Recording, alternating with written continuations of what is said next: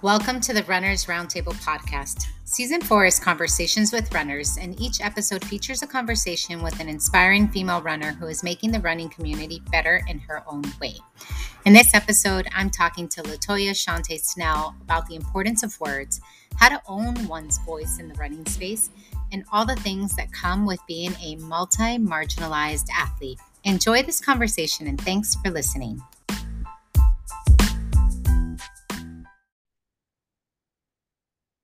Welcome, welcome everyone to another episode of Runners Roundtable, where in season four, I'm interviewing the women who inspire me and who inspire you all as well, who are doing what they can to change the running industry, change the face of running, how we receive running.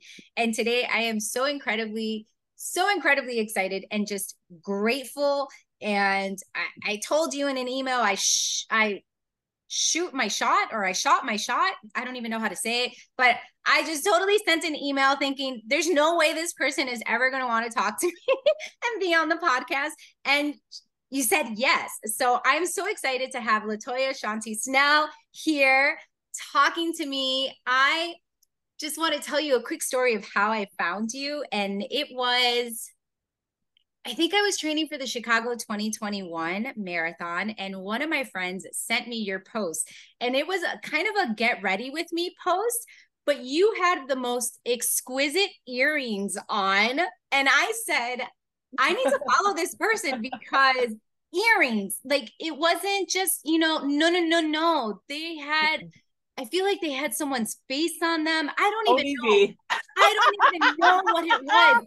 But you went through an entire the outfit. I mean, I don't want to say it was a production, but it was a production. it's a production. It was one of those things that when I saw that, and then you shared your run and what you did and everything about it, and you were just so. And I'm gonna curse because I know you curse, and I love to curse as yes. well but you were just so like, I don't give a fuck. This is who I am. This is what I look like. I look good. And you're going to see that I look good moving my body. And that for me, after that, that really changed my approach to earrings when I run. And it's so silly. But I now when I run, I'm like, all right, can I wear the hoops? Absolutely, I can wear the hoops. Can I wear the beads? Sure, I can wear the beads. And I even had someone mention it recently to me. And I didn't know this that, you know, or another friend, it was the same friend, Marion, if you're listening to you, to this shout out to you where she's like i have running earrings. And i'm like wait what? You don't just wear whatever earrings? Like i wear whatever earrings make earrings, me feel cute. Right. So so that's how I found you. And I have followed you since. And I just so appreciate, again, the taking up space in running, particularly in a running space that is so dominated by paces, by appearances, by lots of gatekeeping. I'll, i love this sport. Oh boy. Oh boy. I love this sport and I think it's wonderful. And part of why I have this podcast is so that we can talk about how we can make the sport better. But there's so much gatekeeping, and you talk about it all again so unapologetically. You're like, this is me. I'm taking up space. Here I am. So now I'm going to kind of turn it around to you and just ask you to introduce yourself to us. You wear many hats. so introduce yourself to us and let us know how you got into running and how you even got to the mental space where you are right now, where you are able to take up space so boldly because I don't even know it, it's like unapologetic but you're also like i'm here like i can take up space just as much as you can and you own calling yourself a runner which is something that so many people, particularly women, struggle with. Yes, yes. Man, oh man. Um, that was awesome. Fawn, um, like I, I feel I'm like, oh, who is this girl? I want to know her. You know, um, well, so for anyone who's just hearing my voice for the first time, my name is Latoya Shauntay Snell. Um, I am presently 38 years old. Yes, I'm about to hit the 40s, and I've noticed this is not something that people usually get excited about, but I am actually looking forward to it. I am excited about it. Um, I celebrated the same way that my dad did. Um, he was the first person that I ever met um, and knew. I mean, I, I, hope I didn't met, meet him. You know, I mean, he is my dad. Um, you know, but he's been gone for about 14 years now, and since he's been gone, uh, I always remind myself that it is a gift to get old. Um, it is a gift to get older um, and embrace all the grays and all the things um, that people usually tell you to hide. Um, I love the idea that I'm going to be entering my 40s, and it just makes me have less of a filter. I give less of a damn, and that's how I like to show up in this world. Um, you know, so like as, far as like you know how I started this journey, um, I just remember um, dropping out of high school for seven gym credits, ironically. Um, out of all things, I, you can't make this shit up. You know, um, my, my real story is my real deal is that um, um, I like to look at myself as an ordinary person who like to do extraordinary things. Um, and the thing about it is that I didn't always have that nurtured um, or instilled in me. My dad had a very profane very, very, very, very, very colorful mouth, just like me. Um, but this multiply it times 10. Um, and the things that I realized in hindsight is he taught me in his own weird, you know, super black parent way of, you know, and he used to say, Kettle, he used to call me Kettle, um, because I'm loud. And he was like, you know, Kettle, you know, the thing about men and woman, that difference is, is that we don't ask for permission even when we're wrong. And this was one of like the this was like a crazy piece of advice that he gave me. And he's like stop asking for permission to be yourself you know mm-hmm. and these were the things that he would say. But this was a lot of more um profanity mix in there. Um definitely more motherfuckers thrown in there um I, I always say that samuel jackson is definitely an uncle to our family um because like that word did not escape his mouth. It, it, just could not be one day that went by that didn't escape his mouth. Um even down to the day that the last day that i've actually saw him close his eyes um that word still came out. And you know i love him for that because he's always been himself. And with his own hardships he owned it um i'm a product of the 80s and during that period um the crack epidemic was um hard. Um you know and even with it I've never like he was he was so extraordinary to me in his own skin that it passively even with all the hiccups that we've experienced together it taught me how to show up in this world. And you know like uh, don't get me wrong i love my mom i adore my mom. My mom is much more of the opposite though of me when it comes down to how we speak my mom you got to gradually kind of like get her there to kind of be that loud me, I just come out the gate, hey, how you doing? And what's your name? You know, and that's just been that's always been my energy. And my, you know, my parents did remind me that it is okay to be yourself. But there was also that flip side of do as I say, not as I do. So talk loud, just not in front of me. You know, um not towards me you know and i've learned how to redefine that voice here in the running community. When I came into this space, um, I, I, didn't look at myself as a runner. I didn't view myself as a runner.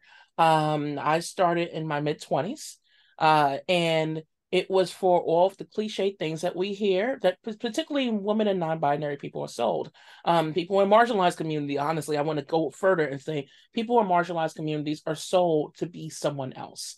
And what the narrative that I was sold was that when I lose weight, I'll become this new mythical creature that people are going to admire and find palatable, and most importantly, wouldn't be intimidated by.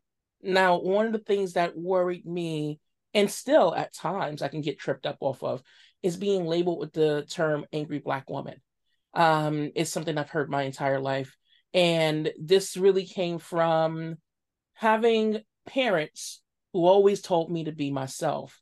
But when I would walk into different spaces outside of my home, people would, it was like almost like they had to check me to tell me, don't show up like that. Like, you know, like the, I know that that's, that's, you know, an innate in you, but you can't show up like that. So people conveniently would pick and choose what parts of me was palatable, what part of me was okay. When can we pull that tool out of her toolbox? And over the years, I started to lose my identity. I lost my identity the first time um, when I went to high school. Um, you know, like uh, when I was in junior high school, I think I had a stronger sense of self before I went to high school. That middle school years, uh, you know, I, I went in there and I was just like, I'm okay with being smart. You know, I was the kid that was really, really, I was painfully close to being valedictorian salutatorian. I missed it by like really, like I think it was like behavior because I was always a goof troop. Um, and I'm always saying something to make somebody laugh. Uh, and I think I might have missed it off of behavior alone because I made up this weird name for my teacher. Um, and uh, I think I called him Miss Gas Ass um, instead of Miss Gaskins. Um, I used to call her, I'm um, call my other teacher Miss Combat, um, and her name was Cumberbatch. She's she was they're both amazing teachers, and if it was not for those two educators, um, I don't know if I would have made it this far. So sometimes the teachers that we give the hardest way to go are the ones who are like really the ones that's the ones that we probably need to listen to and hold on to just a bit more. So, you know, kind of fast forwarding, like, you know, I get into junior high school and I was the kid that was like, yeah, I'm intelligent, but I'll kick your ass. Um, I didn't like bullying. I didn't like shaming. It's before all we came up with all these terms. Um, you know, like I, I was just like, I didn't hear about body shaming or, you know, body positivity. I didn't know anything about no activist movement. I just knew about humanity. And humanity made sense to me. You know, um, it's a matter of you treat people how the way that you want to be treated and times 10. You know, so and it's not with the incentive of I'm going to get this paid back to me. It's just more like this is what makes me feel good. This is what makes me tingle inside you know um and i just hope that somebody will be kind enough to me as in um in return. Um so i was that person. I was that person that was just like yeah i'll make jokes but don't come up to my friends or come up to me the wrong way or even do it to a stranger in the street and i'm there you know um but that also leads you into a path where when i entered in high school i got known for that reputation um, I went to Boys and Girls High School. Um, it's, uh, I believe, it is the 17th largest high school in the United States, um, at least at the time when I went there. And this school was not suited to hold that many kids inside of it compared to the ratio. So I drowned really quickly. Um, and I can see that in hindsight that I needed a smaller environment to be able to own my voice and instead, when I had educators who did not respect that, you know, I was kind of, a, you know, I was the art type, you know, I was the artist type where, you know, I didn't exactly blend in with the cool kids. I can walk in those circles, but I didn't necessarily want to be there for too long. And I didn't have educators who wanted to take time to say, you don't have to show a part of yourself. You can be your entire unadulterated, you know, unscripted self. You don't have to tame yourself here. And the more that the years went by, I just found myself not wanting to attend. Um, so I was the kid who cut school, smoked weed, um, and got friends to essentially teach me the schoolwork. I would become friends with people for like about two weeks and would really have wholehearted, like real friendships, like people who I still know to this day they would teach me this stuff while in the middle of me smoking a blunt. And it would be like, why don't you just go to school? And I'm just like, no, I, I don't think so. And I realized now it was because of I felt overwhelmed by so many people, so many personalities, um, so many layers, and then it was just so many tests and hoops that I had to go through. Um, somebody thinks that you know, oh, she she she thinks that she's better than everybody. You know, um, it wasn't celebrated to be smart um, without getting your ass kicked. It was like they had to be hand in hand. And I just never fit into these boxes. Like it wasn't like she's a nerd and we embrace her. Okay, check. No, it was more like she's intelligent, but she has a snarky mouth. So that's going to get her into a bunch of fights. And she doesn't like people getting bullied. So that's going to get her into a bunch of fights. Um, she's really quick. So she's going to get into a lot of fights. And at the time, of my body size, um, at the time in the 90s, um, 90s, early 2000s, it was more celebrated to have the Coca-Cola bottle shape, the Nia Long body, at least here in, you know, Bed-Stuy, Crown Heights, Brooklyn. And I was not that. I had a big head, small body. I was 98 pounds, um, five foot three and a half. And um, you know that that was like a that was like a a soundtrack to getting your ass kicked on his own. And i just constantly found myself fighting people and i'm like i don't want to do this. I don't like the way that this feels. So I just found it easier to just cut school. And thankfully i attended enough days to be able to meet my husband.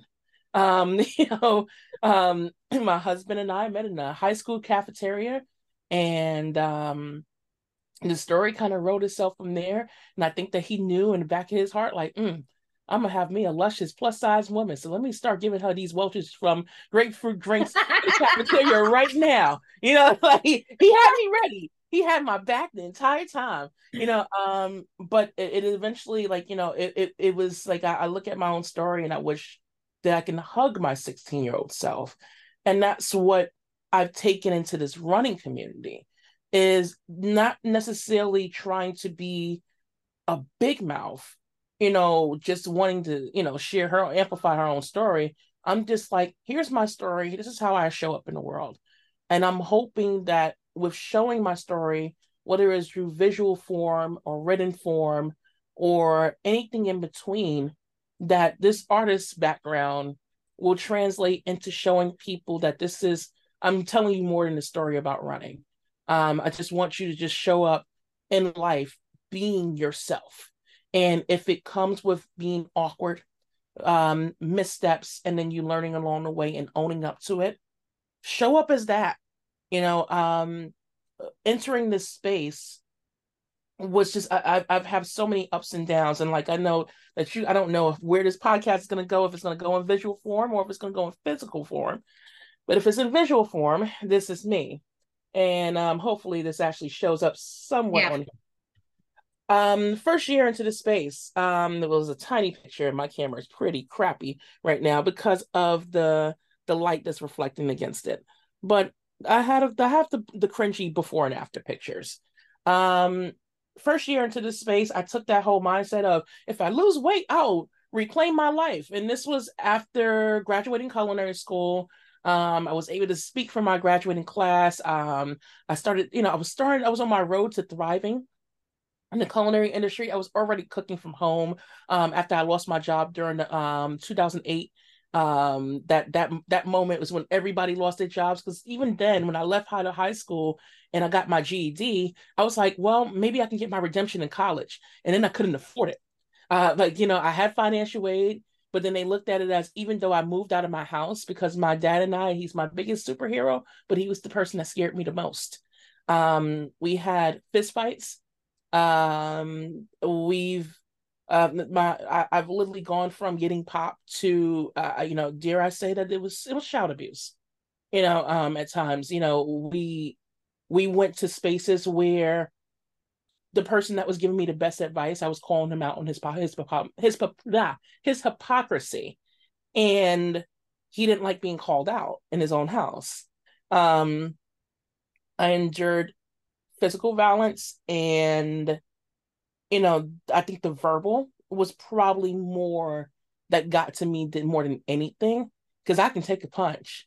I could take a punch, and it's not, it's not a great thing, but I could take a punch. Um, but words always had a way of speaking into me or speaking at me in an aggressive way in the way that it can that if you said the right thing at the right time with the right cadence you know from the right people that was a make or break and my dad he sat real high you know he sat like highest um on that pedestal of people who i didn't want to make me feel low and there were days where he just he would say, You're he's like, You're so smart, you're so fucking stupid, you know, and it hurt, you know. So when I saw, you know, that, you know, he went from popping me with a belt to belt buckle to saying that, you know, pretty much I think he was calling me out then for my queerness that I was not ready to come out with.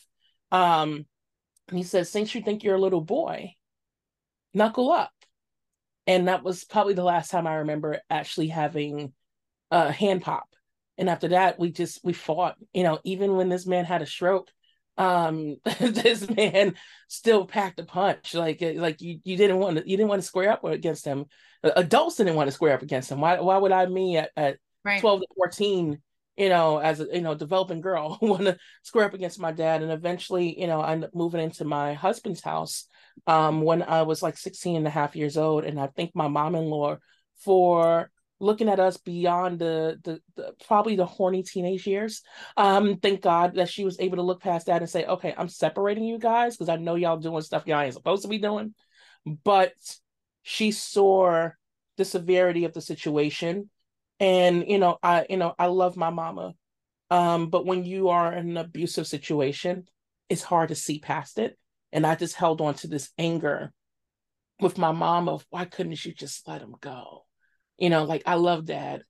And I know that you love dad, and I knew my sister loved him because he has these charismatic qualities that and I, realized in hindsight that there just wasn't enough conversation about what drug use do to the individual as well as what it does to the, the family dynamic and everybody that's around you know um, there's times where i just wish i can pull my dad back from the grave give him a hug and tell him that i forgive him um, and in addition to say to myself every day i'm fighting to tell myself i forgive myself um, i felt like i had left my family behind when i was able to come to my husband's house um, and stay here i was just like oh this is how a normal household operates. You know, they got into an argument in front of me, and all I kept thinking is, oh, something's gonna fly across the room. And they literally just went into separate rooms. Um, my husband was angry, and my mom-in-law were angry, and I was just like, and about I, you know, I, I say sorry, not sorry in advance, but I was just like, what kind of White Household shit is this? you know, like it just felt very sitcom It was a show. It, it was, was, a show. show. Yeah. And then I realized that I was like, oh, am I the asshole in this? Yes, you are. You know, because it's just like if your norm has always shown you chaos, then normalcy feels like a show. And I'm just like, so people actually talk out their problems, they don't just knuckle up, you know. Like, like I'm not saying every night at my house was like that, you know, that's the way that it went down, but I realized that I was I, I grew up in that chaos so much that I couldn't see what normal felt like. Um, there are certain things that I can naturally say, even to this day. I can tell you about pooping on myself at mile four, but if you ask me simple things like, why do you have a hard time hugging people that you hardcore know and feel comfortable hugging strangers? That's a different type of TED talk. Um, I, I think a different attachment, right? Yeah, like I, I just want to say I just want to appreciate you. I'm like, before you keep going, I want to yeah, yeah, definitely. for everything that you're saying because I'm such a proponent of words. And I say mm. that words are incredibly powerful. They can make us or break us, they can right. uplift us or destroy us. And what you're talking about is that, right? And I see it again as someone who's been following you with a little more intentionality since 2021 I see how intentional you are with your words, right? Like that's the not to get like a therapist on you. I'm sure no, no, you no, got all the help. Got. I'm sure you got all the help you got. But no, no, podcast art therapy. Okay, like understand. Oh, yeah. This, this yeah. is our our free to low cost therapy sessions, right? yeah, that's and- what. that's why I'm like, but I think of your posts, and I feel mm. like every single post you do is a love letter to yourself is yeah. that bit of forgiveness because you are using those words to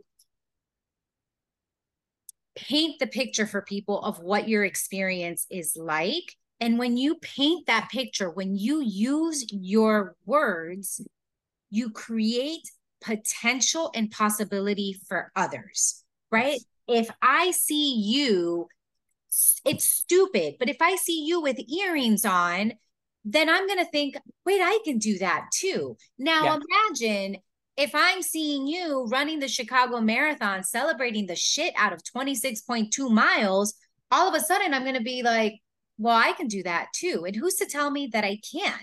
Right? right. So I find that words are so powerful. And I want to thank you for sharing all of that because I had, as you're speaking, I'm like, yes, I understand that because I grew up similarly but different. My parents are divorced, but my mother remarried and she remarried someone who I won't go deep into the story, yeah. but it was definitely there were points where not points, but I would say a big rupture in my relationship with my mother is that very similar question of why didn't she leave him? Julie, right. Why didn't she choose us over Mhm. him? And now, as an adult and many years of therapy and, Yes. and a, Yeah, lot of, a lot of money, a lot of money spent on that. Oh God, I'm still paying money. but I realize, and I and I'm gonna assume it's the same for you, where there's a totally different stigma of being a single mother and a single mother of color. color, yes. So different. And you know, for Mm. me, it's I I always tell people this, and y'all, if you've heard any of the podcasts, you know how much I personally struggle with the fact that I live in Miami, and in Miami, Oh I'm a Latina woman, so Oh. I am I'm part of the majority here. Right? yeah, I don't have the same racial experience yes. It- the rest of America does. Like I oh don't. Like I talk to you or I'll talk to people and I'm like, oh wow, that and I try to explain that to people too. It's like I'm not trying to be ignorant. I'm trying Yes. to learn, but my Yes. experience is so different because I speak Spanish. Because Mm, here I can move through all the spaces, yes. English speaking spaces, Spanish speaking spaces, everyone here, it's it's totally, totally different. And yet I I do know and I recognize that growing up, being a family on section eight was something that we had to keep hidden, right? Like that was Mm, you didn't want the people Baby. to know that you were struggling. And Yes. part of that struggle is keeping and I don't know if you had the same rules in your household as oh, I Oh, keep did. your keep your inside business inside. Yes. yes. It was like nobody knows. And it really got to the point with my mom. I still think back on this and it keeping the inside business inside became so isolating. My mother didn't want us sharing phone numbers, oh, addresses Oh, wow.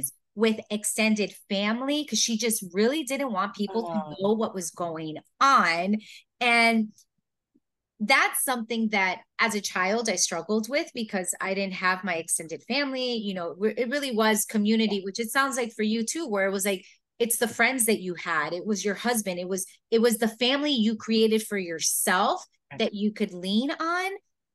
But I also think it's so interesting, and I, I'm going to probably reflect on this myself later.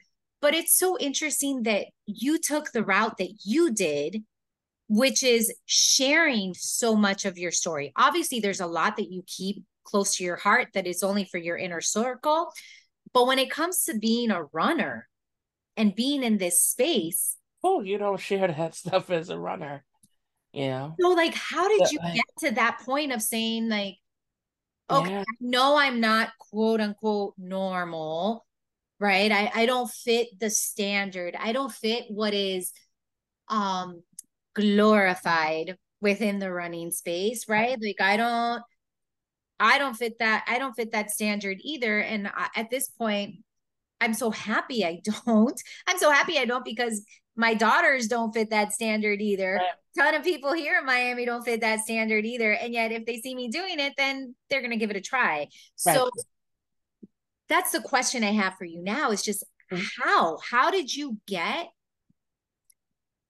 And maybe this is digging too deep, but it's No, like, no, no, no, how no. did you break that pattern? Right? Because Mm. if it's for you, it's for me, it's the same. Like it's, you know, it's kind of almost these generational patterns of keeping the ugly hidden from view. How did you get to that point where? I mean, was that even a question? Was that something that you thought Oh about? no, Or was it I, just I like think about like, every day.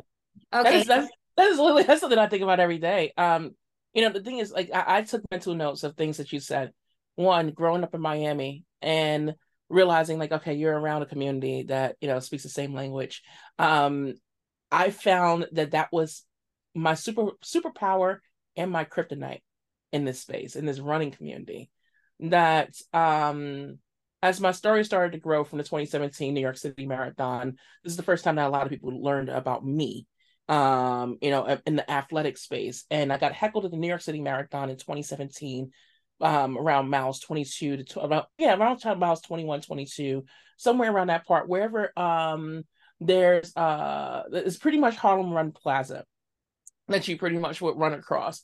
And it was a guy that screamed i was going to take your fat ass forever and it was a tall balding white man um that said this to me. So i put this descriptor in my 925 word piece for the Root Um, it was some, it was two women. Um, I thought it was a joke. Um, as you can tell, my mouth um, sometimes can be a little filthy. So um, I responded as much back when I got an email from the Root saying, "Hey, um, my name is Veronica Webb." And I didn't, I was like, that sounds familiar. I was like, she sounds like somebody that was on TV. And she was, she was somebody, she was a, um, she's uh, the first cover model. She was the first person, um, the first African American with a makeup, um, that had like a makeup deal. Um, she's an actress and she has like, she wears many hats. So when I received this email, I said, what asshole is heading up my inbox, trolling me today? um because by this point i was already starting the whole storytelling thing because this is when people believed that instagram was not made for writing um and i as an artist was like i can make this to whatever the hell i desire um so like you know like the small um you know like a, a sidebar is um what people don't realize about me is that not only like the running fat chef pseudonym comes from literally me getting into running me being plus size, um, and then taking on that double name of the double word, the double meaning for word fat, which is seasoning. Uh, in a dish, yeah, I'm like the you make it, you make and build a dish with the fat. Sazon. The right, the sazon of the dish, yeah. baby. You like you like if you ain't got that, then baby, what what what are we doing right here? Um, and then there's the other side that people wanted me to find shame in, and I realized I was borrowing people's shame along the way, and I was just like, wait, hold up, I'm like because I'm like, bitch, I look good. what do you mean? Like once I started to embrace the size I was in, like it's always like this, like this learning curve you have to go through. It's just like, oh my God, my body just changed. Things don't move the same. Why is this folding over? Um, but this is solid. Um, this looks a little plump and juicy. I'm like, didn't I want this when I was in high school? and then I, I, like I had to battle that back and forth, but the decade wasn't calling for that. The decade was calling for snatch waist. You know, um, hips had to be pow. You know, breasts had to be bow, had to be sitting up. And I'm like, I just had a baby. um, like I am not getting the snack back, the snatchback body like all the other girls. I'm like, why is my stomach sticking out to here? Not realizing I'm walking around with a whole hernia. But like that's another TED talk. And then the postpartum and stuff. So once I'm like the postpartum is something I don't think people talk about enough. You know, so I was just like, why are we not hearing these stories? Why do we keep hearing like these Jenny, these Jenny Craig, you know, uh Weight Watchers stories, but we're not hearing anything about the gray area that I'm experiencing. So here, like the the, the beauty of growing up in Bed-Stuy, Crown Heights, East New York, and all these areas in Brooklyn is that I got to see people that looked like me every single day. Every single day, I knew what people looked like me. I knew what people that sounded like me. Um, I knew I was surrounded by, you know, black and brown people every single day. So when I got into the running scene, I'm just like, it's incredibly white here. And I mean, this is just me being here in New York. But because uh, uh, the beauty and the curse of being in these boroughs, you don't have to leave your borough to have a good time.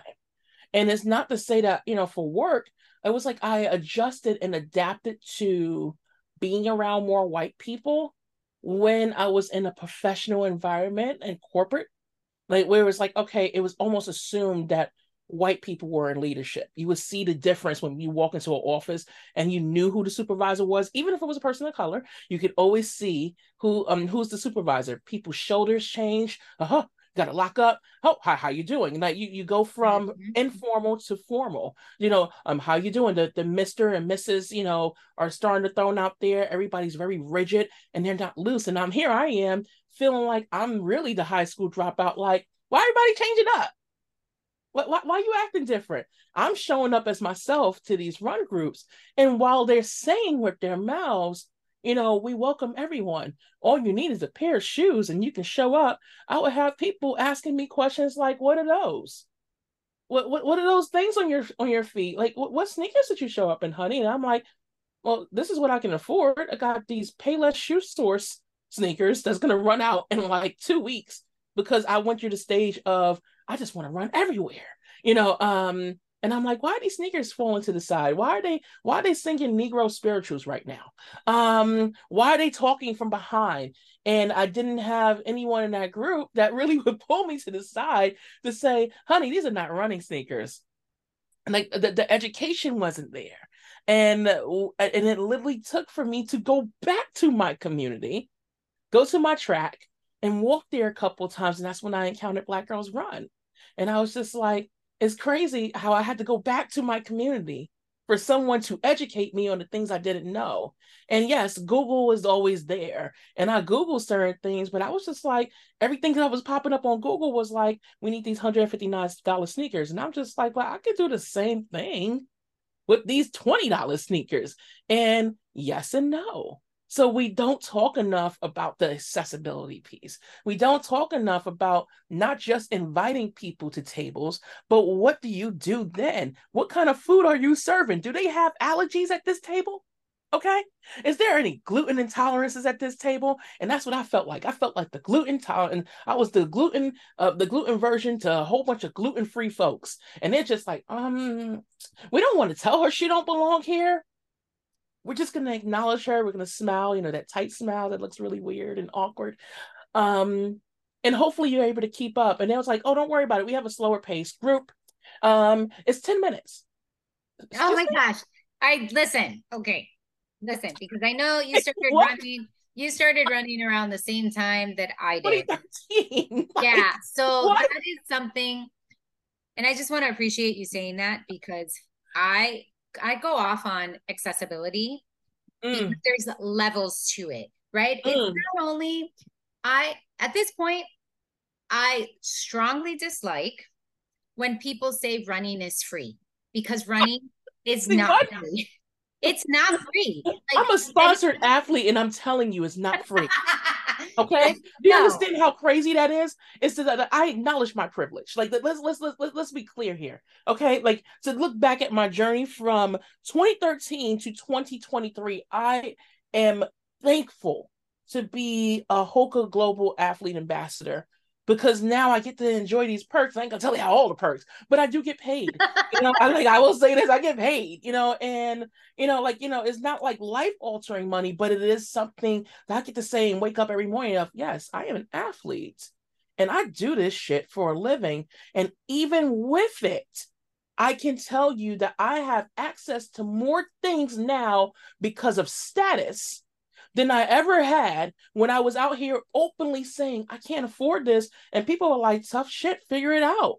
And I'm just like, and so now I, I get, I, I have this, um, now I live in these two worlds where I don't want to feel guilty for having access. But then at the other time, uh, the other part of me is just like, how can I use my platform to amplify these things and make it accessible to as many people as possible? And if it means that I go out there and I make a damn reel on TikTok that says earrings, glasses, socks, shirts, I'm, I'm telling you where I'm getting these things from, what they look like. It's not just from a vanity standpoint of, hey, I look good. And yes, of course, I want to do this because I look good. Mm-hmm. But a mm-hmm. lot of it was just more like, if I can make this palatable enough and entertaining enough to put this in video form, to show to people, here's where my mental health is at and you probably can't afford mental health services in America because everything's expensive. Um, you know, you probably can't afford um, the top of the line things, but here's how I'm actually, even as a an athlete who gets to represent different brands, this is how I'm making this approachable. And here's what I can do. And I'm answering these things from the inbox. So for someone who's just like, oh yeah, why don't you get a running coach if you can't afford the running coach? And what do you do? A lot of us go to social media. So I'm just like, can I be one of those people who don't contribute bullshit to the internet? Because I see a lot of that being thrown out there. You're not a real runner unless you run at nine minutes and 30 seconds. Like what? Like uh, honey, at my best, at my best, I ran at 842. It was for a mile. Okay. And I was dying. The, what am I doing? Where is my lungs? And is it in California right now, even though my physical body is here in New York? Yeah. You know, that stuff is so again, like accessibility, and, and we can touch upon not only the gear that you wear, but also even just do you have access to safe spaces to oh, run? Oh, do you have people to run with? And I so there's that. There if you feel safe running with people because it's just like but do you have childcare? Right, you do have childcare. Like, I mean, like let's think about this. If we if we're if we're showing up to run groups who says that their their their slow distance is a 10 minute pace or a 12 minute pace, then you're already knocked out the bunch because you, you're most likely, if you have someone that is willing to stay with you, they're possibly going to shame you the entire time. Hey, can you run a little bit faster? Um, you know, um, man, like you know, man, you know, if you run listen, this okay, at this point, okay, you and I, you and I need to get together and we need to do a master class on Listen. running with people because Listen. it is my goal. I've done run clubs. I've hosted my own run clubs. I run with people. I've had people who tell me, "Oh, I don't know if I can if I can keep up with you," and I'm like, eh, "No, like I'm keeping up with you." You. Then I'm gonna make it even easier by talking about myself so that you're distracted by what's right. typically happening. I will I I mean I have at this point so much practice where I'll be like, "Oh, the weather," or I'll talk about food, or there's so much you can talk about. Like human beings are amazing. Yes. And yet, I, I feel like I'm gonna channel your dad right now, where it's like we're so amazing, but then we're so dumb at the same Fucking time. dumb, right? Like, like, you can run with someone, and guess what? Not talk about running while you're running with them. Like, I oh my god, that's mind blowing. What do you people. mean? Talk about something outside of running. You have a life outside of this? I will like, talk about music. I'm like, whatever it is. I often ask people, like, there's two things that I feel like happen here. And again, I'm like, we need to do a master class on this because yes. there's two things. It's one, you need to not be afraid to say, I need you to slow down for me. That's yes. one. And two, you people, people, you, mm-hmm. I see you, universal, don't, for those of you who are questioning going to run clubs or questioning whether you're quote unquote too slow, don't assume what other people are willing to do for you. Yes. Don't say I'm not going to go because no one's going to. No, don't make that assumption. You have no clue what someone is willing to do for you. I will play devil's advocate. It is hard to if it's hard to show up as yourself, it's hard to request things as yourself too. Oh, so sure. that that takes practice. Oh, you know, like sure. that that takes a lot of practice. Like I kid you not, even with me being a big mouth, I know how to sit here and say, "Hey, listen, um, I'm not with this." It's just like what happens after you say it, and it's just like, what's the response? And people sometimes don't know how to and that was like a lot of my hardships throughout not just in running but in my entire life it was just like people would say well if you want something to say it and then i'll say it and then like you can't say it like that what wait, wait, hold up. You told me to ask for help. Like, you know, almost like you know, when you hear the, the, the cliche thing, check in checking on your strong friends, and then it's like, okay, the strong friend says now I'm not strong at this moment. And then that person goes in with no tools and say, now what? Yep and and that's that's where that's what we're stuck in. We are stuck in the now what stage. People are all offering out i'm going to help you i'm going to help you i'm going to help you but they haven't done the work to figure out how to help us. Help me help you help us. So then i think now that i'm hearing you say that because uh, i'm going to assume yes. you and i are in the same boat of like always being the strong one and like yeah. get it together. And oftentimes what i think is or what I feel is when I tell someone I just need to be soft or I need to not be strong, what I want from them is how can I help you do that? That mm. question of how can I help you do that? Because then maybe you don't know what that is, but I can tell you right now being strong means I I need to go do groceries and pick my kids up. Like for me, usually the being strong piece is that I have to keep doing stuff. Is to keep doing, and but that's what society has been feeding us, particularly women and non-binary people, all of our lives. You be strong, but not like that. That's yeah. we've, we've been fed that contradiction throughout an entire lives. We've been told, so that I know why I look, I am looked at as problematic in this space because I tried everything they told me to do. I, I, followed the handbook. The handbook was get faster. I got faster. They told me to lose weight. I lost 100 pounds in a year. I'm an overachiever. I am top of the class, baby. I made it. I made it. You know, they told me, oh, well, well um, you, you can't call yourself a, a real athlete until you get a certain size. I made the size and I even did the whole predatory food practices that led me to an eating disorder. And even then, they were just like, you're still not doing it right.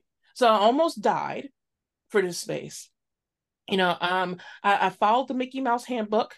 You know, I followed, you know, rule 264 that um I would have to run every single day, every single day. There's no breaks um, with sleep. And yes, you're supposed to maintain a job and you're supposed to, you know, show up and run groups and you're supposed to practice toxic positivity and you smile even though, you know, somebody in your family died, but don't worry about it. Running solves everything. Um, I follow all these rules and I'm just like, why do I not like myself? I shapeshift myself into a prince symbol and I still do not feel good in my own body. And most importantly, I feel like I'm in a prison that I created. Once you've hit that rock bottom, you've lost everything. If you can't identify who you are, why you are doing something, and what's your purpose at this very moment, how do you know where the hell you're going? So 26.2 miles might as well be, it could be a thousand miles because you don't know where the finish line is at. And if, if you don't understand why you are doing something, why am I showing up? You don't have to have the entire plan, but if you have no idea of the pieces, and uh, I, I'm just, you know, I'm just taking up space just so I can be a paperweight versus I'm taking up space deliberately. What are we doing? How do we give ourselves permission to tell people, hey, listen, I need you to slow down. And not only when you accompany me, I need you to actually be quiet you know, I just I need your physical body to be here. But you know, I work best when I'm able to work through these moments. When I'm when I'm out here and I'm at mile 20 um, and I'm crying, can you just please don't tell me um, to stop crying? I need to cry because if the crying is giving me permission to be able to say, I got all of the dirt out because that's what tears do. Tears cleanse. So let me clear this out so I can make space for myself at this moment. You know, when, when I go across this finish line, I want you to come with me because you are one of the helpers, you are one of the enablers. And the thing is, before mm-hmm. we can get to that place of feeling like we can own all of that, we we also need the help of community to be able to give us permission to do that and this this community to be I, you know I, i'm gonna be very honest here I have not got to a place where I feel comfortable going consistently back to a run group because when I became viral in this space um, with my story in 2017, people cheerleaded me on. But because I've had experience of working in mainstream media um, by proxy of my husband and I being freelance photographers, um, and I remember like my husband is an introvert, I'm an extrovert um and before you now he can he openly talks to people or whatever but before i used to be the icebreaker. So you know he would get the room set up or whatever and while he's putting up all the equipment i would talk to the models hey how you doing? I'm doing good. And you know that's a standard question that people ask but they don't really want to answer back. But i would go back and say no really how are you? And i would watch people crumble and tell me their entire life of what is going wrong and they're just like nobody's really asked me how i was doing and I think that that's what the problem is with this community is that we're we're asking, but we ain't really looking for an answer because there's too much invested in the gatekeeping. There's too much invested in feeling like I'm better than you because every other aspect of their lives probably has no identity. It probably has no no, t- no type of layering to it. And you know, this is not the case for everybody, but I realize there is money in gatekeeping. But there is also money in inclusivity. And now you have to ask yourself a moral question of what side of that do you want to stand on? And that this is the reason why we're not growing. We're, we're growing and more people are giving themselves permission to open their mouths and to say something about it, but we don't really have an action plan. We're just making noise at this point. You know, so it's so hard to show up as yourself that it almost comes off as a rebellion. And if that's what I'm doing, then fuck it, I'm here for it. I'm I, I'm tossing chairs. I love all of that because I think you're you're onto something because there is growth and I'm going to say this, and I'm going to, I'm just going to try to think through what I want to say. So yes, there's growth. In numbers, right? There's yes. growth in more people are coming to the sport, but it's like we're like quantitatively running is growing, but qualitatively it's not changing, right? Oh. I had I had someone message me, and this is one of my friends, and she ran her first 5K this past weekend. And she's like, I did my first 5K, but I walked a lot. And I'm sure that would have been really easy for you because you run so much more. And I'm like, Are you kidding me? Like, 5Ks are hard. You know, I don't know what why why so it's like it's great that she did it but then she had to add the asterisk what? to it of I did it, but I walked, or I did it, but I'm sure that would have been easy for you. And it's like, no, it's still your experience. But I mean, but think about it. I say take the Boston Marathon experience, right? uh, like I, I did my one and only, and I can't say I completed it because I didn't. Um, I, I, had an invitation. Um, this is the, the place of privilege. Oh, but, but people don't realize oh, this is work. This is but you work. took someone's spot. Someone's How spot. you take someone's spot? I was I'm loaded sure with you these, got that. Uh, you kidding me? Uh, not only was I loaded with that, but I got loaded with, um, you know, people was like, you know, it, it was easier for them to call me a fat bitch versus um saying cold word for racist commentary. And I'm just like, you do understand that this is a lot of white supremacy coming through on this comments of you don't belong here and you never belong here. And even if you get down to the size and you get down to the speed, we'll never respect you. And I was just like, you know, I'm just not going to find the the PR way of answering that. I'm to always tell you to go fuck yourself and kick rocks. So um because of it, you know, um I got a lot of negative backlash when I had that invitation to um to do the Boston Marathon. Um and at that time I was still recovering from COVID. You know, like I, I like I had long-term COVID. Like, you know, like I'm talking about feeling like you're breathing through a straw at times. Um, walking down the block felt like difficult, like like a, like a challenge. And I told myself I want to be back in the space. So I gave it my absolute all while respecting my body. A conversation that does not happen often, where it's just like go out there and be, you know, do hard and stay hard, and you know, it don't matter. Um, that's just pain is weakness leaving the body. Like, hey, baby, um, mental, um, mental and physical health issues do exist. Um, I am one of those um wonderful um students um who's in it, and I sit in it every single day. Like I tell people, don't let my big mouth fool you. Um i i don't want anyone to sit here and think that i am not strong and vulnerable that i am not um that i am i'm a i'm a pay grade above being you know being open and saying i have moments where i'm i'm not feeling great about this. I am not above saying um to hell with this. I'm staying home. Uh and, and it's like we don't talk about that because then you're not a real athlete an athlete by definition is someone who is performing a certain duty or a certain tasks um, and they're doing these things on a consistent basis. But i would like to put in my asterisks of that also includes your rest that also includes honoring your body when your body is telling you absolutely not. That means also honoring your body in the recovery process because you are encountering an injury or your mental health is falling apart. Why are we not talking about that as much as we're talking about, oh man, I got this entry into Boston Marathon. People are shaming people for fundraising. Um, as a person who has fundraised for damn near this entire year, like I mean, I'm a sponsored athlete. Yes, I do get invitations. Sometimes I take them up, but um, let's be let's be let's be clear here. For anyone who's never heard anyone talk openly about this, even with your sponsorships, there's always a, a fine print that's there we are only going to cover so much. Um, depending on what you negotiate for, you can't do certain things. Um, it depends on what kind of agreement you you you you kind of make for yourself. And I'm going to say openly, when people, when companies see a neurotic person like me say, "Hey, I'm going to sign up for 40 races in a year," they're not covering all that. I would have to be Serena Williams in this sport for them to cover all of that. Okay. And I am not her. Um, and I and I love me some Serena, but I'm not trying to be her. I'm trying to be Latoya Shauntay Snell.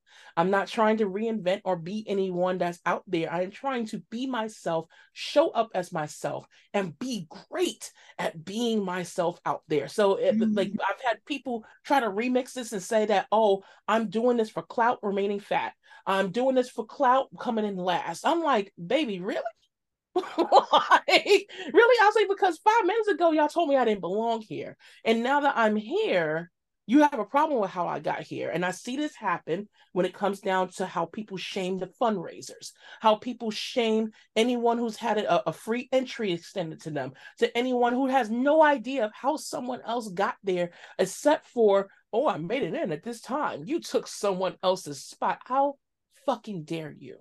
sit here and try to dictate how someone else got in here because if running really is for everyone and all we need is a pair of sneakers and dare I challenge that as an ultra runner that there are people who run barefoot during races how dare you tell somebody how they show up the way that they can they, they're accepted. And to tell them that they're not an athlete while doing it. If i want to power walk and sashay for 26.2 miles it is still 26.2 miles. And if it happens to be like the day of the boston marathon where i showed up and my legs literally collapsed underneath me because i have medical issues um, that extend both of these hands then who are you to tell me I'm not an athlete then when I say, you know what?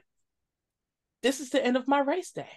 Even at something at an athletic arena like the Boston Marathon. Why are we afraid to tell these damn stories? So I'm going to tell you these stories while fat, while black, while queer as hell, um, while sitting here wearing earrings when people tell you that they're not supposed to do it, please, they weren't even considering us women in sports how many years ago. So now there is no template, so I'm making it. And if you don't like it, that my neurodivergent ass is here showing up as myself, then baby, you need to stay the hell out of my way because I'm gonna always show up as me. And there's no asterisk to how I showed up. I did 26.2 miles period and i will do it again period. And I, if you if i am putting my money out there my space my energy and my time i will do it on my terms my way. And yes i do think that racists who are going to collect my money and then go the distance to say you can go to the sidewalk even if there's not going to be a finish line tape there at the end. At the very least they can respect my gangster for showing up. I just uh, there. I just like then just a, just a just a moment silence in honor of that because it really is I find I find a race like Boston incredibly interesting. I find it it is as a runner and as a lover of this sport, I find Boston to be such a great social experiment of how yes of how you can bring out the spirit of running in such a beautiful way and then you can bring oh. out the ugliness of humanity in yeah. such a jaw-dropping way because mm. as i'm hearing you talk i'm thinking of well what about those elite athletes that drop out because they're injured and no one says anything to them instead no. the dialogue is i'm glad for them i mean how many how many we have New York City coming up, right? You have yeah. a whole slew of elite athletes that were supposed to run, and a lot of them have dropped off because they're injured or because they want they have an injury that they would rather recover from so that they can be ready for the Olympic trials. And right. no one is criticizing them. No yeah. one is telling them they took up a spot. And hi, I just want to tell people if you mm. don't know this already, I want you to know that your race entry for marathon majors and a lot of races, it goes towards paying the prize money for these elite athletes who are already paid something just yeah. to show up, right? Yes. So it's like it really doesn't. We're kind of all on equal, equal grounds here, and and again with a race like Boston, you have all these charity races where I would love to see the Boston Marathon financials. I'm one of those person where I'm like, I want to see the receipts. I want to see how people put it on. I want to talk to people. I want to know because I guarantee you the money that the charity runners are bringing in, that's money that is probably paying for about half of that race's production. So those mm. people who earn entry, you're actually probably don't hate me here, but you're probably earning entry to a race that a charity runner has made possible for you to do. Right. So to me, it's one of those things where why does it matter? And I had my own experience of, and I'll, I'll go into it very, very briefly. Um, I ran Marine Corps Marathon this this past weekend, and I've the past few months of my life have been very, very challenging. My dog died. It was a struggle to get into our house. We moved five times in the last six months. It's been really, really, really challenging. And in a marathon, you've done enough marathons. So you know, you never know what's going to come up. never know. You don't know what emotional state you're going to be in. So I'm running this marathon, and around mile 10, I just wanted to cry because I couldn't stop thinking about my dead dog.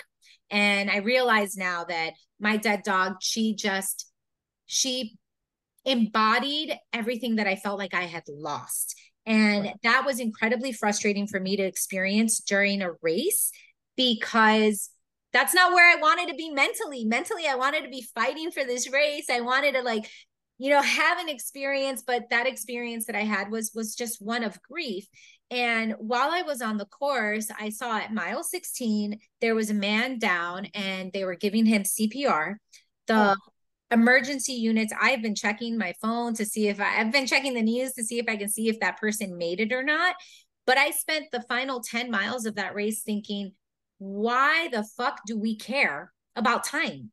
Why do we care about any of it if we're not guaranteed anything? We're not guaranteed we make it to the start line. We're not guaranteed we make it to a finish line. None of it is guaranteed. And yet we are attributing our worth, not just as runners, but as human beings, to how fast we can run. Right. Doesn't matter. Doesn't matter if you don't even start. Doesn't matter if you can't even get there. So to me, it's always so interesting when we talk about our paces or when we when that is the thing that's preventing us, when that's the gatekeeper, it just it blows my mind that the voices that are gatekeeping that are so incredibly loud and that there's so many of us out there who will never experience our own potential who will never experience the friendships that can come out of being a runner out of doing these things all because one person says you don't belong here or whether they say it or they imply it or they're leaving messages or whatever the case is but they're saying you don't belong here because you don't fit the part. What exactly does the part look like? You know you have to ask yourself what exactly does the part look like you know and in uh, one as far as the cleansing tears at mile 10 and then having a reflection at mile 16 um i think I, I don't but i i am like uh bob ross in that sense um i have his little figurine looking i'm looking at him on the desk and you know i believe in happy accidents which is kind of like code word for me is things an accident. I think that sometimes we're presented and we're shown certain things so we can grow. Um, and we are forced to reflect. The, the beauty of running is that when you do have that solitude, even when you're running with a group, you're able to reflect. Um, you are uh, you are essentially like it's like an act of zenning out. Um, I never understood like when it comes down to this elitist commentary because it's, it's not coming from elite athletes. Um, I have some of them as friends. Um, they're incredible. They're the most down to earth people that you'll ever meet, and they have their own list of shit too that they're going through. And when it comes down to learning about how the prize money works, how the pressures that they're put on, the, the, stipulations that's held on their contracts, we realize that we're all in this rat race together. Um, you know, and it just looks different across the board. Um, you know, like a lot of what I um when the, the more I started getting into this space, the more I started understanding not just the politics of this space, but I realized that some of the loud most the the loudmouths are really coming from within the community, and that's like almost in any community. You build up something that's great, and you have one person that can fuck it up. Um, but the the key is is for the community to actually hold those people accountable. And the problem is is that you have so many people who are left unchecked um, to be brought down to a humble moment of why did you show up? Weren't you a beginner at some point? Um, even if you were killing it from day one, it's just like, okay, you have this natural ability. You have plenty of people out here with natural abilities. I see it all throughout New York City. You want to see natural abilities? Go into New York City subway stations. You see the most talented people who may never ever touch Hollywood okay um so it's not it's like it's, it's it's it's only part of the job to have a natural ability or the ability to be able to show up and be fast what does your personality look like are you opening up the the pathway to somebody else doing this when when i when i see people that come at me and they're just like how did you get that you know you run slow You know, how did you get these ambassador programs? You know, how are you in the limelight? This is and this, and this all I hear is hate, hate, hate, hate, hate, and I'm just like, okay, that's cute. Um, I have much more to offer than my speed or my lack of speed. I have a story to tell, um, and my story does not necessarily amplify me. You know, my my story was a gateway of hi, here's my introduction. This is who I am. This is what I'm about. These are the things I'm passionate about. But I want my passions to kind of help other people. And I, I would encourage anyone who wants to be a fitness creative in this space or want to be a coach or you have to do this more than just for you. You can start out, I'm not telling you to abandon your own personal dreams, but when you want to foster a real community, community, when you want to amplify people in that space, when you want to build onto these spaces, that story has to thrive beyond you. What legacy are you building in this space besides centering yourself? And if you cannot do anything besides centering yourself, then maybe your story you need you need extra characters in there. Maybe you need to you need to you need to go back to the storyboard and work some shit out because this story is sounding really really fucking boring and old. Um when, when we even when we read memoirs, and I say this as a person, my free time I spend like my I know y- y'all guys probably can't see my desk. My desk is filled up with books. Um I am a nerd. the, the, the, only thing I don't do is I don't look at comic books like that, even though I have on like a like a I would have on a the shirt. Graphic like this. showing people showing people don't uh, don't put others down. Yeah, of course I would have one something like this is from Star Wars, but um, I, I, have I, I mean my, my family there we're we're all a bunch of artists and nerds in this house, and the one thing I've learned with storytelling because I, I am an artist first and an athlete second. Um, you know, when it comes down to professions, uh, I, I do motivational speaking. Um, you know, I, I, I love to write um not just for you know sharing parts of my story but i love sharing other people's stories and encouraging other people to share their stories. Like the, the most the biggest gift you can ever give me if you ever meet me in person is tell me who you are. Tell me what your name is. Your name matters. And if i fuck up your name you correct me. Um and you know and to be able to tell me how you showed up. Not for you to sit here and tell me oh my god you're so amazing. Like don't get me wrong i'll take it. You know if i'm still adjusting to that. Um but i love learning people's stories you know, so if we're going to be in this space and we're just like, oh, I want to have this center stage, first off, it's a lot of pressure in this. Two, the money ain't the checks ain't always checking. Um, and three, when it comes down to having a platform and growing your platform, um, wherever it may be, you can CC this to cycling, you can CC this to your workplace environment. Um, if you are going to build up communities, you have to know one, what is your reason why? Two, what is the problem that you're trying to identifying the problem and then figuring out what are you trying to solve? And then we can start going into the middle and figuring out what went wrong here.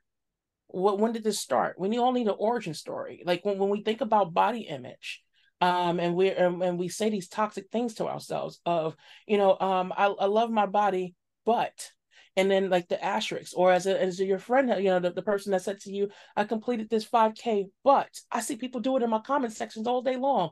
They'll sit here and say oh my god look at you knocking out those push-ups. I have no excuse but look at my body. My body is is less than yours and i can't do that. And i'm just like uh, but you don't know what came before this you don't know how many times I screwed up, how many times I'm still screwing up. You don't know how many edits this took. You don't know what came in here. So why are we comparing ourselves and downplaying our own accomplishments just because you saw somebody's end product?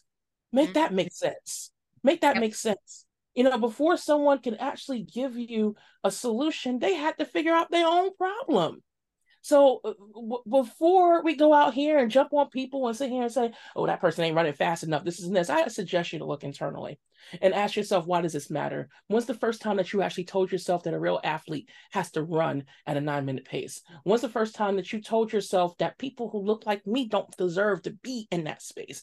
Ask yourself, where did you pick up the language? Because most likely it is not innate and it's not intuitive, it is borrowed language. When we talk horribly about ourselves, when we talk, even when we talk good about ourselves, we are borrowing somebody else's commentary. We are inheriting good things and bad things. Just like for me with my personal demons and my issues with being able to open up to going into run groups. I didn't always have that personality. My personality is loud and bold, and I love being around people. Where it came from was when I started getting ostracized in this community. When I when I got built up in 2017, I was I was up here, and people were just like, "Man, we love her story. She got heckled and she told him, hell no, nah, I'm going to still go. I got that 26.2. And I was worried, just like the models that sit in my husband's chair at time, when I asked them, really, how are you? I became that person at that moment and said, I'm not feeling so great because once this story got amplified, people were just like, what's next? Is she going to lose weight? They put, they inserted their own stories into it. So I lost my own narrative along the way and I had to fight twice as hard just to be able to say, I am showing up as myself and I'm not going to apologize for it because it makes you feel uncomfortable because maybe it's amplifying something in yourself or in your own background story that told you people like me are wrong. People like me, you can't show up and be fat in the space and, and be an athlete. That, uh, there's no such thing as fat and fit. Who told you that? Who told you that? You know, so like I, I, I would challenge people, even my haters, especially my haters. I've actually made some haters be my friend I, um, I like I mean I, I I can't make this up. Like I won't put the person's name out there, but him and I have coffee four times a year, and he hated the hell out of me. He was on the top ten list of if I saw you in the street, you know, I smack you across the face, you know, and me, him and I have coffee four times a year. You know, and, and it was and it was just it wasn't like I was trying to change him. I'm not trying to be his personal Jesus. It was just more or less that the more that we tried to separate ourselves, the more that we realized that we had in common, we both had a trauma in common. And I reminded him of the trauma of a story that he was fed that people like me are not supposed to exist in this space. And then the person who was not supposed to exist decided to talk back to him. So as much as I can be snarky online and I can tell you about, you know, like um you salty like my haters and this, this and this, I, I I'm I'm you know I'm sorry not sorry. I used to do open mics. Um, I used to do poetry. Um, my biggest dream in the world is to become a writer. Um, as a person who can be metaphorical and I can be real quick with it, the work for me is to actually slow down my thoughts sometimes and to say, not so much match you with kindness, but meet you at your at your uh, where you're at mm. at this very moment. That's the, that was a challenge for me in this space, um, because all I know is how to knuckle up. I knuckle up in my words. I knuckle up with my hands. I, am real good at it. It comes is that's innate. I've been a fighter because I had no choice but to fight my entire life. All my life I had to fight, but no, but it's terrible. But um, but real, but, but real deal. Uh, like it is easier for me to knuckle up versus saying I'm hurting, because that requires vulnerability, and vulnerability requires work and it requires for you to do the it's like it's like for me doing hill repeats. I, I hate them shits but if i want to get better and to accomplish big things it requires for me to do my own internal work before i go out there and to preach to the internet about what they should do and how they're going to step off to me. And a lot of us find some of these things to be easier to go out there and be speedy and i'm fast as fuck energy but they don't know what it is to slow down. I'm a, i'm great at um powerlifting uh, like people ask me why don't I go pro for that every day, and I'm like, there's a part of me that feel like I'm gonna lose that if I if I go pro. I'll lose the magic that makes it you know unique. If I ever went pro, I, I I kid you not, it is innate in me to lift up heavy things and say I can put 375 pounds on my back and say still put some more on here, and people are just like, whoa, you could be elite at this rate, and I'm like this is innate. I'm used to carrying heavy things. I'm carry I'm used to carrying heavier things like burdens. You know, like like knowing that tomorrow I'm going to wake up and I'm possibly not going to be able to shower myself because my chronic illnesses decided to flare up that day. That's the unpredictability of me showing up at start lines. I don't know what kind of day I'm going to have, even if I train 20 weeks for it. Uh, I've shown up at start lines and ended start lines with blood running down my legs because endometriosis is just like, hey, I'm checking in. And Girl. PCOS decided that it was going to tag in and say, me too. And then sciatica was like, baby, I want to get in the club. And next thing I know, I'm showing up at the start, at the finish line, terrified about taking that picture. And I realized the hardest thing that I did that day was not the 26.2, but it was the aftermath of the finish line. Do I take this picture? do I tell a story with this with stuff with social media and possibly get shamed for it? And I know that the the real medal on it is I just amplified somebody who just went through this too, who may not ever show up at a start line because they're not willing to do what I just did. But if I tell that story, that unlocks space for somebody else to do that. And that's what my magic is. My magic is I want to tell my story with the hopes that other people get to tell brave fucking stories and inspire another generation to show up, to constantly show up, to constantly show up, to constantly show up. That's where my my my magic is. That's my reward. That's my medal. Because I got all these medals in the background, and my my family they they they they so used to. It. They're like, all right, we're gonna put this one out. I'm like, I don't know, because it's not about the medal. I look at the medals and I get to remember the stories, and I'm like, that's what I want to take with me. You well, know, not, not the speed. No, and it's what you said earlier in terms of I'm going to kind of connect it all right here, where you said the importance of understanding your why, of understanding what the problem is you're trying to solve, and then letting that why be what guides you as you create a legacy. And that's what you're doing every single day that you show up. And again, it's when I talk to you, when I see your posts, when I hear what you have to say, when I read your words, what comes up for me is the is possibility it's the mm. possibility you create for others because maybe maybe someone with endometriosis will never run a marathon but seeing you tell your story they will sign up for that 5k right? right? Seeing you tell that story means the next time their friend says, Hey, do you want to go for a walk? Instead of saying no, they say yes. Mm, yes. Right? That's that's the legacy. The legacy is how it ripples from you, how it ripples from from all of us, right? Without us even knowing what it is. And it's simply because you shared in a way that created possibility. You right. shared in a way that opens up the eyes for people to see that I don't have to do things like everyone else. I oh. can do them in my way. I always say it, it's that, like, you know, I said earlier, I'm like, it's the sazon. It's like, what's your style? What's que es tu estilo? Like, how are you yes. making it what what it is for you? We're all so different. And it's amazing because we are different. And yet, in certain spaces and with certain things, and I know it has a lot to do with being beginners or being new and wanting to belong, we do start to forget who we are in mm-hmm. order to fit in. And yet, this is a reminder for myself, for yourself, for everyone here. It's part of what makes being a human eh, challenging, but also exciting is the fact that we can, we have the opportunity to constantly figure out who we are.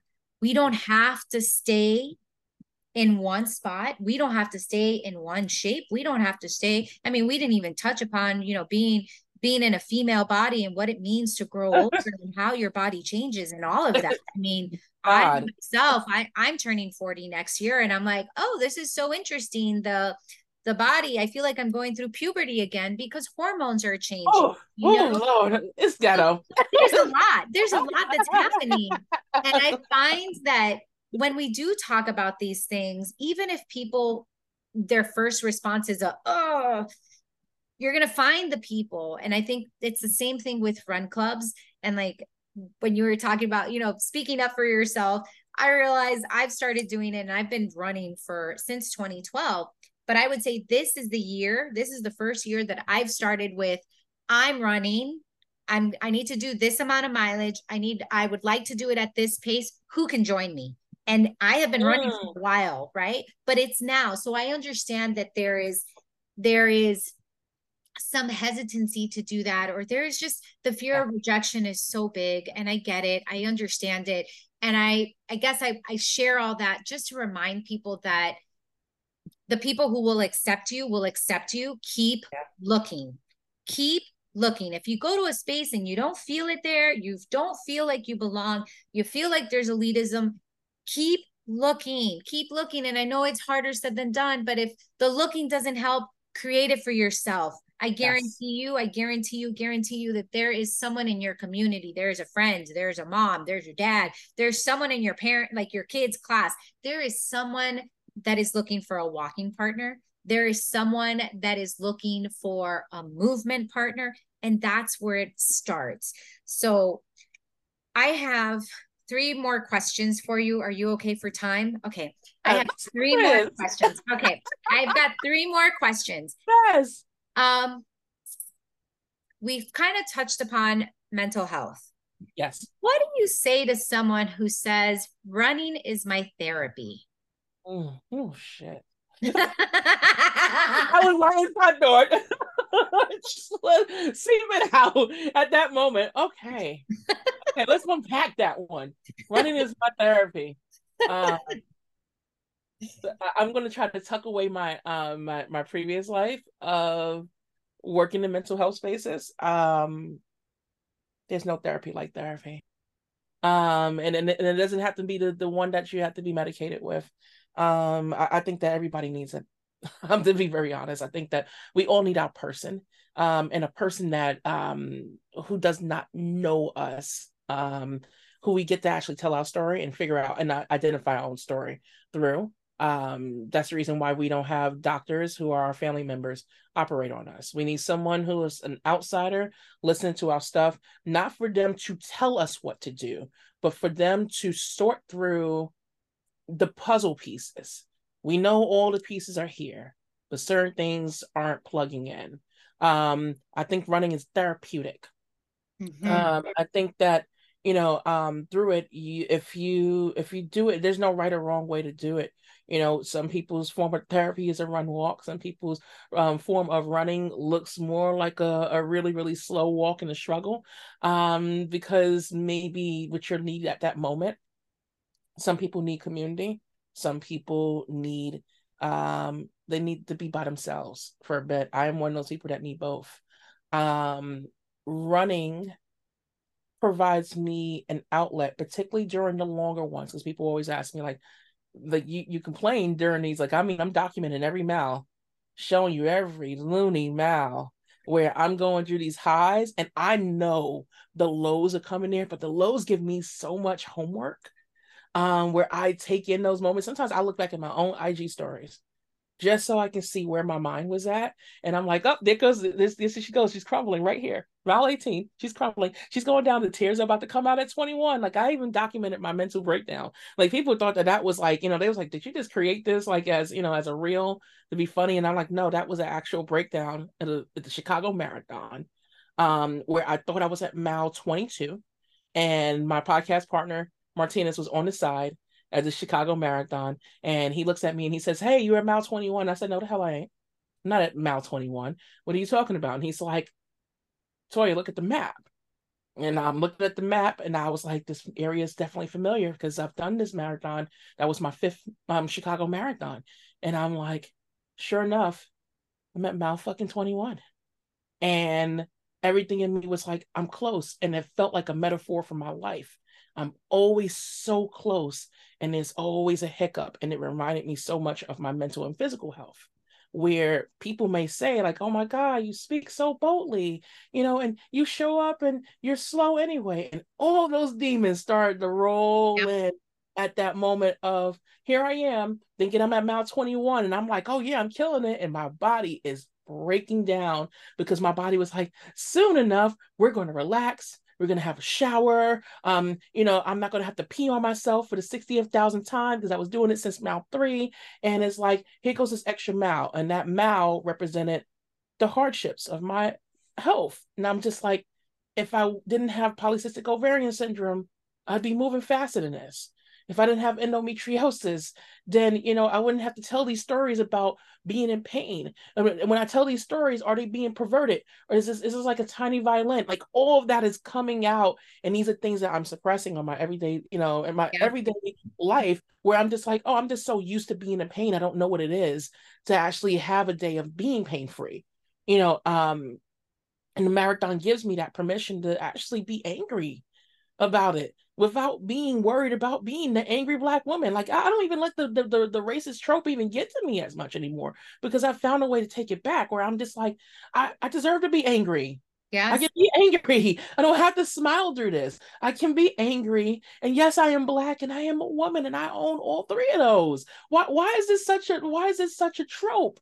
Where, where it's, it's, it's gaslighting. And I'm realizing I'm gaslighting myself in my everyday life when I don't give myself permission to be sad you know um, mental health you know I, I i think running is great and it is therapeutic that was my therapeutic moment but i get to take all those thoughts i get to take it to a talk therapist and say this is what came up when i was running out here um and i don't know why it showed up at that moment and that's where my therapist steps in and says hey let's try this exercise or hey depends on what kind of therapist you have like you know like for me um, I knew my entire life certain things weren't clicking. Um, I see things um, very abstractly. Um, and then simple things sometimes can go past me. It's like, woohoo, two plus two is four. No, it's not, it's 18.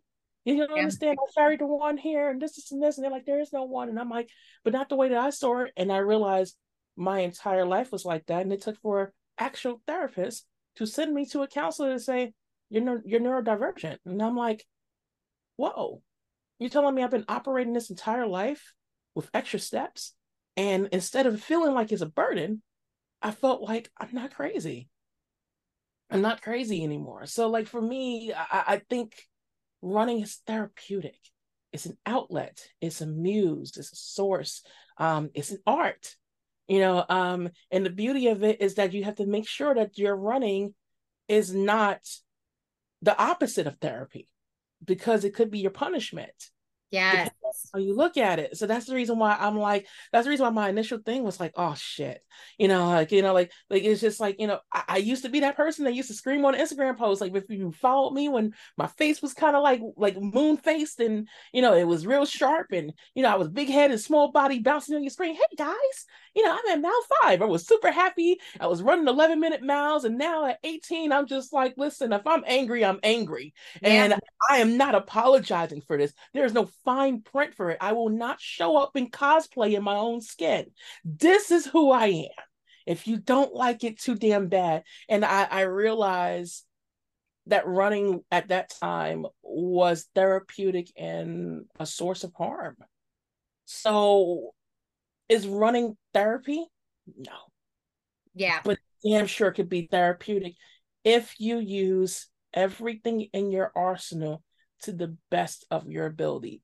Anything can be helpful and a detriment, even down to your actual therapy session. If you are telling all these things and you're forthcoming and you realize somewhere along around session five that something just don't feel right. It may be maybe the therapist is not that the therapist is terrible. Maybe the therapist is not for you. Go yeah. find a therapist. We do this with doctors every single day. People All are like, time. "Oh my god, I can't go to this doctor because this doctor makes me feel feel bad about myself, and I don't want to be weighed. And this person tells me I have to, and this and this, and they won't tell me why I have to be weighed. I'm like, fire your fucking doctor, fire your doctor. I'm like, you know, when when we don't like a pair of shoes in the in the store, we don't pick them up when we see the we see the price tag, we're like, oh no, like this feels nice, but I can't afford it. Either we make a decision at that point. We decide either we're going to save up for it and we're going to eventually get that shoe, or we say, let me look for an alternative that feels just as good. Oh, baby, I think I like these better. Why can't yeah. we do that with our running and our life? Any of it. Running is therapeutic. Yeah. Thank you. All right. What do you have coming up that we can celebrate you in? Oh my gosh. So I am going to be doing the New York City Marathon. Oh my lord. I'm going to be doing the New York City Marathon um this weekend. We'll be doing it on Sunday and um this will be gosh, what number is this? I'm looking at it. I think this is number 7 of New York City Marathon, but this, you know, I'm saying when, I'm not saying if. I, I like to call things and say I'm, I'm putting it out there when I cross that finish line, what are is, most likely for New York City, what I love about New York City is that they real deal have been keeping this finish line open for super long. Um, this is the first time I'm going to be showing up as wave one, so I have mixed feelings about it. Um, like a part of me is almost feeling like this is like a, a like a, a program that they kind of um pulled out this year where they wanted to give people in the back of the some people in the back of the pack the opportunity to be able to experience that wave one feel where they can have more time out there. And I happen to be one of those snail pace runners. It matches, it's the opposite of my last name. Snell is German for faster. But as you, if you listen to me long enough here, you'll realize that I my entire life is a, a whole contradiction. I'm I'm a, a, an athlete who dropped out for seven gym credits. Like, where did they do that? You know, so it's just like you can realize you can remix your own life. So for me, um, this is gonna be the first year I'm actually gonna be in wave one, and I'm just like, uh, where's my slower people? You know, like I'm hoping I see some of my slower pace athletes out there. I'm going in with a different set of nerves this time. This time I'm more like are the wave run runners who usually are wave run runners are they going to be angry at me for moving slower. And that's an insecurity i never really had in my head. I didn't really have in my head before because i was just so comfortable with being in the back of the pack that it's like uh, it's not going to motivate me to move faster. Like i'm just going to say that off the bat. It's not going to motivate me to move faster but i don't look forward to a possibility that runners might curse me out and say, "Can you move out the way?" And even when I stand on the sidelines and I'm moving and moving my race, I don't. I'm, I'm scared of being heckled again. Um, you know, there, so these are different levels of insecurities that come up. One of the biggest thing is people are like, "Well, you did all these marathons, you, you can't be scared of them anymore." I'm scared every single time, but yeah. the fear looks different, but I push through them anyway. So there's that race. Um, I'll be doing the Ted Corbitt um 15k in December. Um, two weeks after New York City Marathon, I'm going to be doing the Philadelphia Half Marathon. I'm really looking forward to that one. I love Philly. Philly's the second home. Um, I don't know what it is. It reminds me of like 90s New York. Um, a little bit of chaos, um, a little bit of sketchy activity, but they're really good and they mind their business. You know, so i like I love that. Um, there will be I just signed up last night. Um, just signed up for a 50k. Um, yes, so this is my redemption race after not being show, able to show up to Javelina 100 this weekend. It was the Javelina 100, or they say the Jundred, um, 100K, which is equivalent to 62 miles in the desert. Um, it was just not in the cards this year. My lungs said, no, no, no. The coughing and the hacking was like, girl, go ahead and try if you want, because you won't be showing up at New York City. So I told myself, respect my body make the decisions that you know works best for your body and your mind. Um, and i want to be able to go out into the desert and fight tarantulas and all the crazy things maybe hopefully next year. Um, it was a race that i did in 2018 i came in last place and that was the first time i ever saw myself celebrated. Being in last place the, everybody deserves to be celebrated. Everybody. So um there's that race that i'm going to be doing with prospect park track club endurance fest 50k and that's going to be um, they have a 50k option and a 50 miler. I decided that I was going to be kind to myself. Two marathons is a lot in a year, um, and then to push that on with an ultra, I was just like, let's be kind, being that it's going to be December and it's going to be cold, and I'm possibly going to be angry at the start. So um, it has a 15 hour cutoff. Um, perfect for slow paced people like me, um, who was just like, listen, I just want to walk this entire thing. If you want to walk the entire thing, it is possible. Oh, I love that. Yeah, so I'm just like, who who the hell said running has to look a certain way? Um, and then when the new year kicks in, I'll have I already have some races I've already signed up for. Particularly when you said Miami, I was like, oh girl, I'm doing the Miami half. So I will be there. I'm trying to sign up for the 5K, but I'm trying to make sure that my funds um gonna let me be great. So I'm gonna see until next week, and I might do that. I'm so weekend. excited.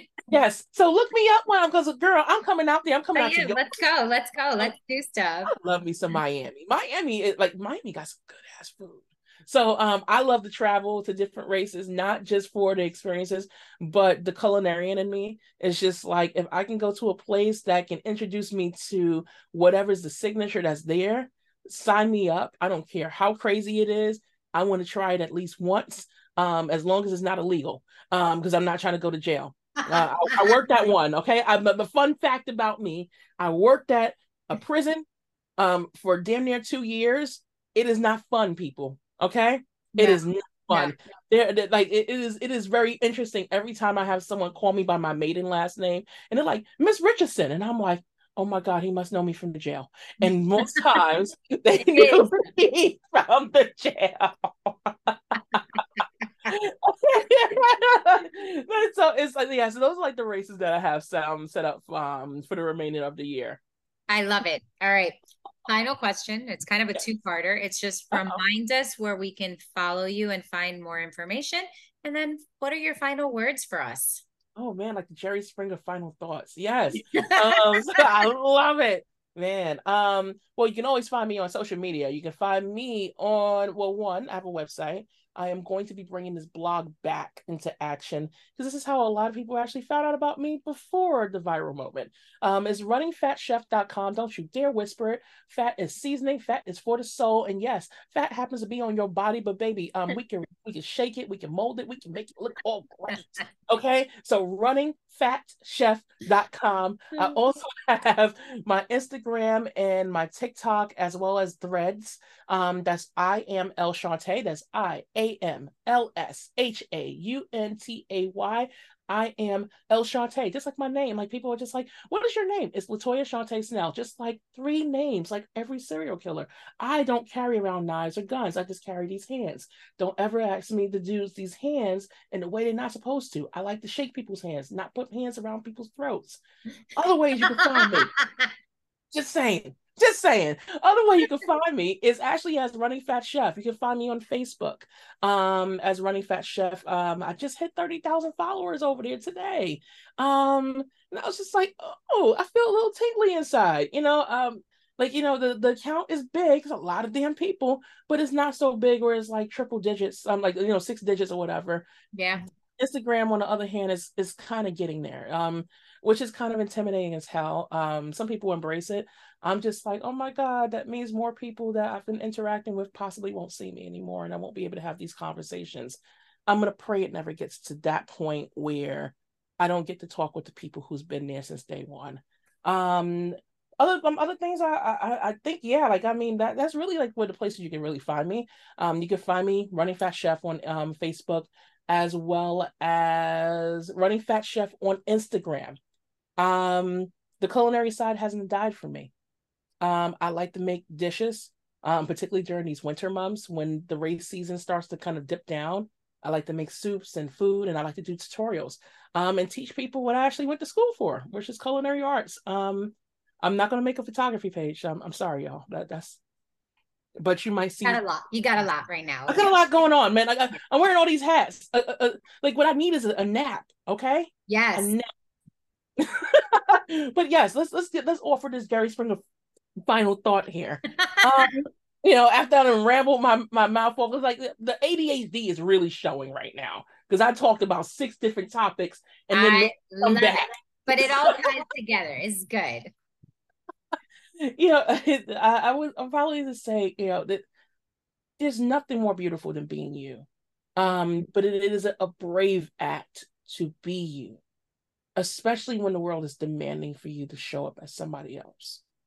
Instead of trying to wear somebody else's costume of who they want you to be, how they think that you're supposed to be, mm. the way that you're supposed to, um, to sound, try trying on yourself.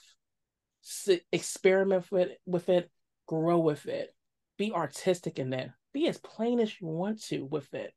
Whatever you do, honor who you are, what your voice is, and define it and fine tune it to the best of your ability, not to everybody else's. Because I promise that when you figure out who you are, what you're supposed to sound like, what is supposed to, what you're supposed to look like, and how you're supposed to feel, other people are going to feel that and it's going to be contagious. There is no better packaging than the way that you are. And you don't have to be in a certain size to do that. You don't have to wear a certain accessory to do that. Just be you. It's the bravest thing that you can ever do for yourself. That is the true legacy. I'm going to leave it at that. Thank you. Oh, thank you for joining us. Thank you. Thank you. Thank, thank you. you. Bye, everyone.